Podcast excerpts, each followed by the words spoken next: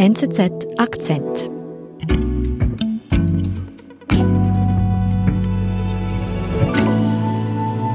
Das Gebiet ist einerseits kleiner, verletzlicher geworden und vor allem ist eben der Feind dieses Krieges, der jetzt gerade zu Ende gegangen ist, noch näher. Den Krieg haben die Karabach-Armenier verloren. Nun patrouilliert die fremde Macht, die Aserbaidschaner, vor den Toren ihrer Dörfer.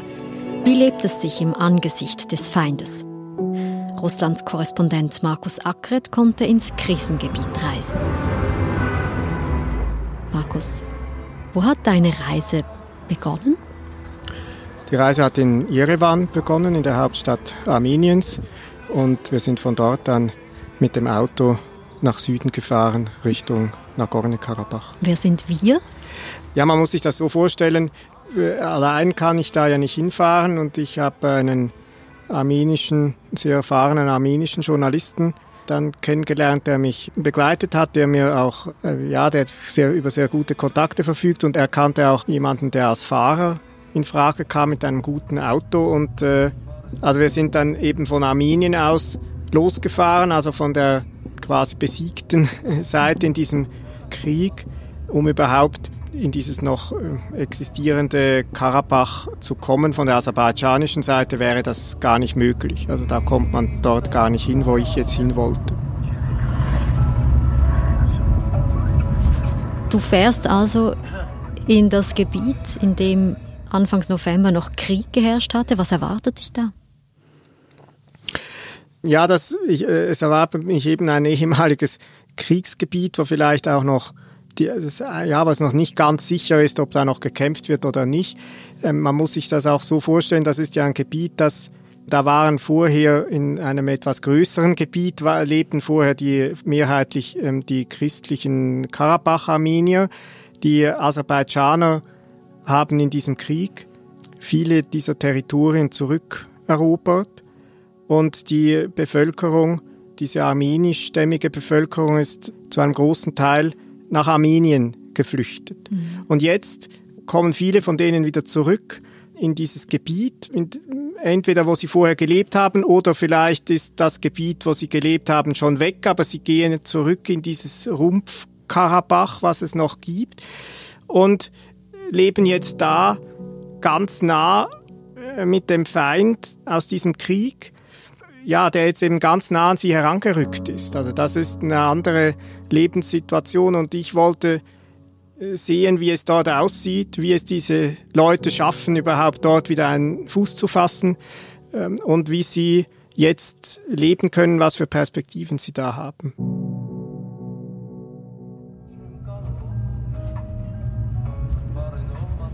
Es ist so, dass ja jetzt diese Gebiete, die an Aserbaidschan zurückgegangen sind, da führten auch Straßen nach Karabach hin, und es ist jetzt nur noch eine Straße von zweien offen, und das ist die südliche Route. Da durchquert man erstmal ganz Armenien auf unzähligen Passstraßen, bis man dann an die Grenze kommt und dann in diesen sogenannten Latschin-Korridor fährt. Und das ist eine Passstraße, die eigentlich durch aserbaidschanisch kontrolliertes Gebiet führt. Ist das gefährlich? Ja, es ist nicht ganz ungefährlich, weil eben, also wir fuhren ja mit einem armenischen Auto, und man fährt quasi als Armenier durch aserbaidschanisch kontrolliertes Gebiet eigentlich. Und das machte schon so ein bisschen ein mulmiges Gefühl. Es gab auch einige Fälle schon von Entführungen oder die Gefahr dass man angehalten wird vielleicht und dann verschleppt werden könnte. Was, von wem? Von Aserbaidschanern, und es gibt die Angst bei den Armeniern, auch mit denen ich da gefahren bin, dass solche Provokationen stattfinden könnten. Und ist etwas geschehen bei euch auf der Reise? Nein, zum Glück nicht. Man muss natürlich auch wissen, diese Straße ist ja eben ein Korridor, das heißt, ist vorgesehen für die Fahrt nach Karabach, und er wird gesichert durch russische Friedenstruppen. Wieso Russland? Ja, Russland hat ja dann eigentlich nach mehreren Anläufen dann Anfang November dafür gesorgt, dass dieser Krieg zu Ende ging, dass er abgebrochen wurde. Und diese Erklärung, die dann zur Waffenruhe führte, die beinhaltet auch dass eben nicht nur diese Gebiete an Aserbaidschan fallen, sondern auch, dass die Sicherheit auf dem Weg nach Karabach und in Karabach durch russische Friedenstruppen gesichert wird. Das heißt, ihr wurdet auf der Reise von den russischen Friedenstruppen kontrolliert? Ja, genau. Also es gibt verschiedene Kontrollposten. Es gibt Kontrollposten von Karabach-Armeniern und dann gibt es auf dieser Strecke immer wieder Posten der russischen Truppen.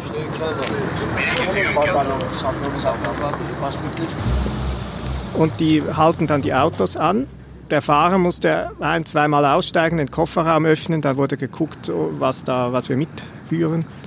Und dann stehen halt so schwer bewaffnete Soldaten da in Kampfmontur und daneben irgendwie noch ein Panzer oder so. Das ist schon, ja, ist halt, aber es ist ja auch ein Gebiet, in dem eigentlich bis vor kurzem noch gekämpft wurde. Und im Vergleich dazu ist es eigentlich ja dann auch schon recht friedlich alles. Wir sind gleich zurück.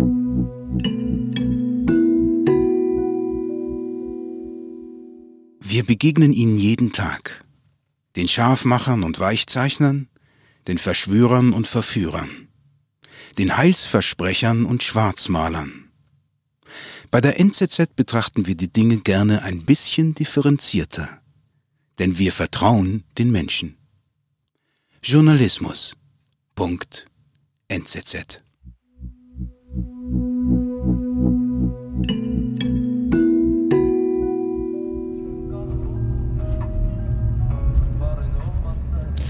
Das heißt, du bist also wohlbehütet in dieser Region Bergkarabach angekommen. Ja. Und diese Straße führt an der Stadt Shushi und auf Aserisch Shusha vorbei. Und da waren groß dann die aserbaidschanische Flagge und die türkische Flagge. Wieso jetzt die türkische? Ja, die Türken haben ja ziemlich offen auf der Seite der Aserbaidschaner gekämpft, beziehungsweise sie logistisch unterstützt, sie ideell unterstützt. Und für die Armenier war das, für meine Begleiter war das dann die waren ganz empört, dass sie da jetzt quasi, das war für sie eigentlich eine Provokation, dass sie da sehen, wie die türkische Flagge hängt. Du bist also an einem Gebiet vorbeigefahren, das jetzt nach dem Krieg neu an Aserbaidschan gegangen ist. Also genau, was man auch wissen muss, ist, Shushi liegt auf einem Felsen.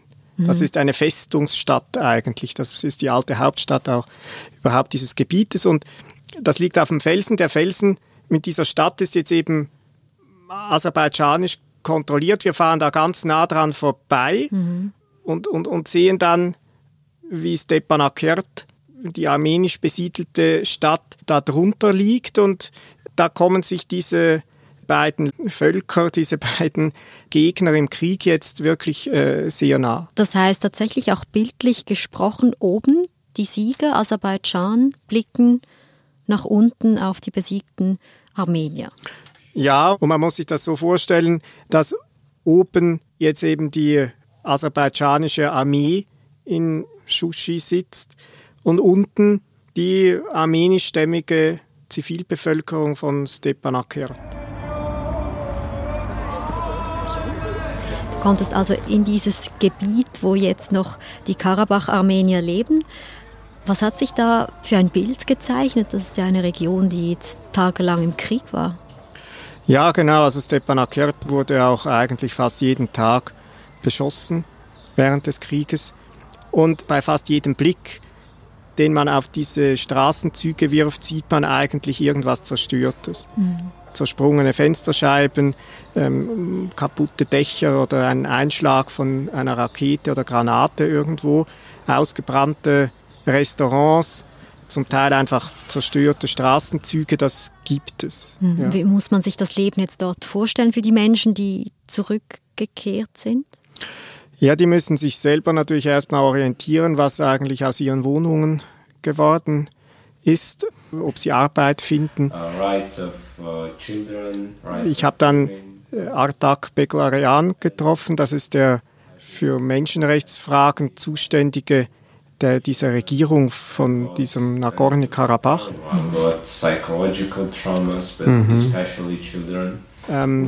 Selbst eine sehr eindrückliche Person, er ist blind, weil er als Kind eine Minenexplosion erlebt hat, die aus dem ersten Karabachkrieg noch da lag. Und er sagte zum Beispiel, dass etwa 40.000 Personen ein Problem mit der Unterkunft haben, also irgendwie teilweise oder ganz zerstörte Wohnung. During the war more than 100,000 people have been displaced. Etwa 100.000 Leute haben überhaupt die Wohnung verloren, wurden vertrieben. Zum Teil kehren jetzt von diesen 100.000 auch einige wieder zurück, aber es ist etwa 2/3 der Bevölkerung. Now many people have not only are homeless, but also have many social problems. Food problem, water problem, medicine, heating because of this situation. Konntest du mit Menschen dort, die zurückgekehrt sind, sprechen? Was haben sie dir erzählt über ihre Situation? Ja, ich konnte mit einigen sprechen, die aus Armenien wieder zurückgekehrt sind und die sagen, ja, wir sind zurückgekehrt, das ist unsere Heimat, wir wollen hier leben oder irgendwelche Verwandten wohnen noch hier, also fühlen wir uns irgendwie verpflichtet, hierher zurückzukommen. Zum Teil sind eben auch die Wohnungen zerstört, in denen die eigentlich vorher gewohnt haben oder sie sind in Gebieten, die jetzt an die Aserbaidschaner zurückgegangen sind und der ganze Hausrat ist dort geblieben und die wohnen jetzt halt improvisiert da und müssen sich erstmal orientieren, auch ob es wieder Arbeit gibt und ob sie dann tatsächlich da bleiben können oder wollen. Was hat denn diese Region unter diesen Umständen überhaupt für eine Zukunft? Ja, das ist tatsächlich eine schwierige Frage, weil die Region ja vorher schon eher klein war und sehr von Armenien abhängig. Und jetzt ist sie noch kleiner geworden, es sind auch wichtige Gebiete weggefallen, die für die wirtschaftliche Versorgung nicht unwichtig waren, Landwirtschaftsgebiete zum Beispiel. Und die Region hat auch, ist unklar, was sie eigentlich jetzt ist. Also ich habe den quasi Außenminister von Nagorny Karabach getroffen, Massis Mailyan. Und er sagte, dass das Gebiet ja jetzt eben noch verletzlicher sei, auch politisch, und dass er deshalb die Anerkennung als unabhängigen Staat erst recht anstrebt.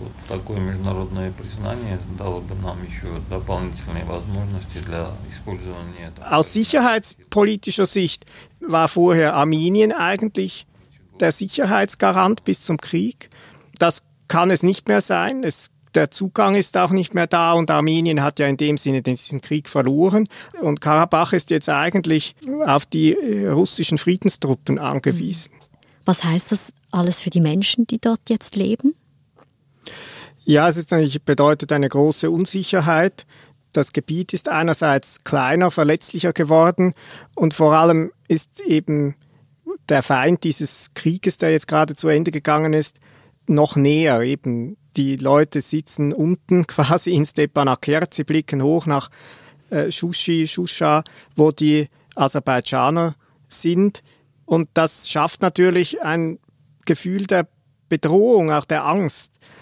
Und solange die russischen Friedenstruppen da sind, die jetzt diese Garantiemacht eigentlich sind, mag das durchaus eine gewisse Stabilisierung bedeuten. Aber viele sagen auch, naja, für 5 Jahre ist jetzt vielleicht Ruhe und dann müssen wir eigentlich uns in dieser Zeit schon auf den nächsten Krieg vorbereiten.